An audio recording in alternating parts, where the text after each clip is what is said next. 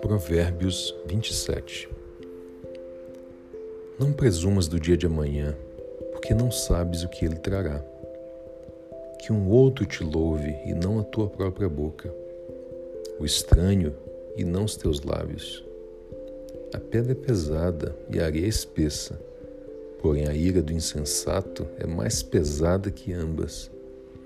O furor é cruel e a ira impetuosa mas quem poderá enfrentar a inveja? Melhor é a repreensão franca do que o amor encoberto. Ideais são as feridas feitas pelo amigo, mas os beijos do inimigo são enganosos. A alma farta pisa o favo de mel, mas para a alma faminta todo amargo é doce. Qual a ave que vagueia longe do seu ninho? Tal é o homem que anda vagueando longe da sua morada. O óleo e o perfume alegram o coração. Assim o faz a doçura do amigo pelo conselho cordial. Não deixes o teu amigo, nem o amigo de teu pai, nem entres na casa de teu irmão no dia da tua adversidade.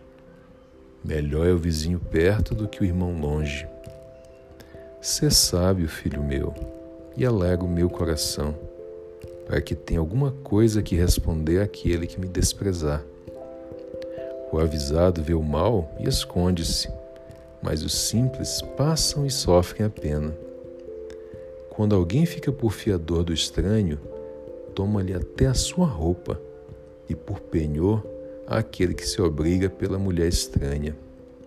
O que pela manhã de madrugada abençoa seu amigo em alta voz, lhe será imputado por maldição o gotejar contínuo em dia de grande chuva e a mulher contenciosa, uma e outra são semelhantes.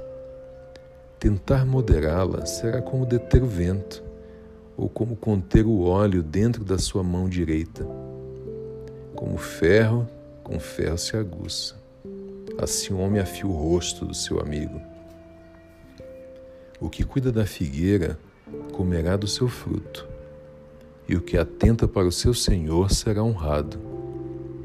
Como na água o rosto corresponde ao rosto, assim o coração do homem ao homem.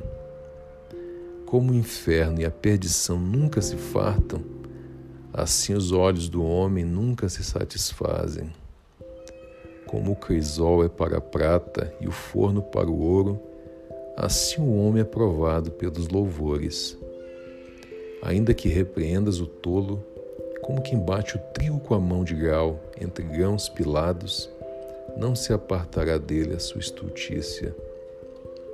Procura conhecer o estado das tuas ovelhas, põe o teu coração sobre os teus rebanhos, porque o tesouro não dura para sempre, e durará a coroa de geração em geração?